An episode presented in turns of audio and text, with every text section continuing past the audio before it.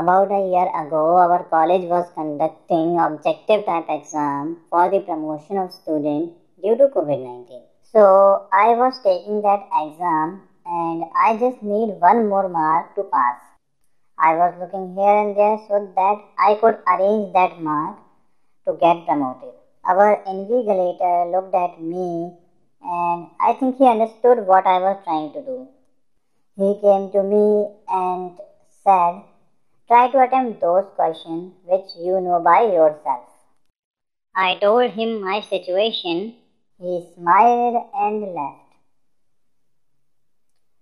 After a minute, he returned and said, Question 22, option B. I was like, Thank you, sir, you helped me, you saved my year. Then he asked, What did you do yesterday?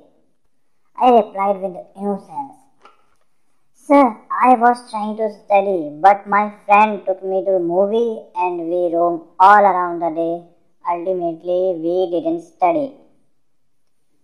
He was like, You people never change. Now the exam was over. I thought I should thank my invigilator for being generous.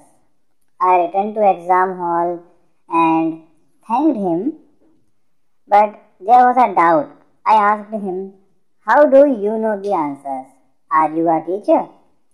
He replied, No. I asked the boy in the black shirt. I was a little shocked.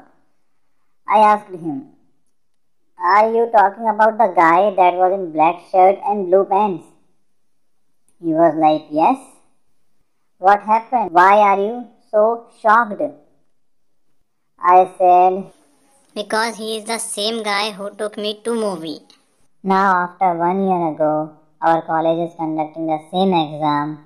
I got saved invigilator, but I mentioned him that my friend is wearing white shirt. So, with this, our podcast come to end. If you liked it, make sure you give a good review, share with your friends, and stay tuned. Bye bye.